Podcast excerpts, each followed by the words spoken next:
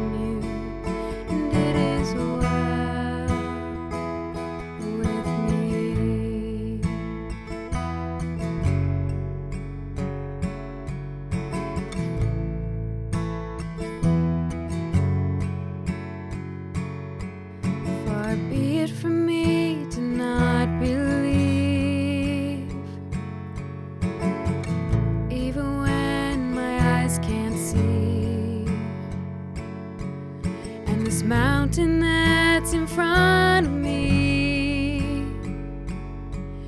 will be thrown into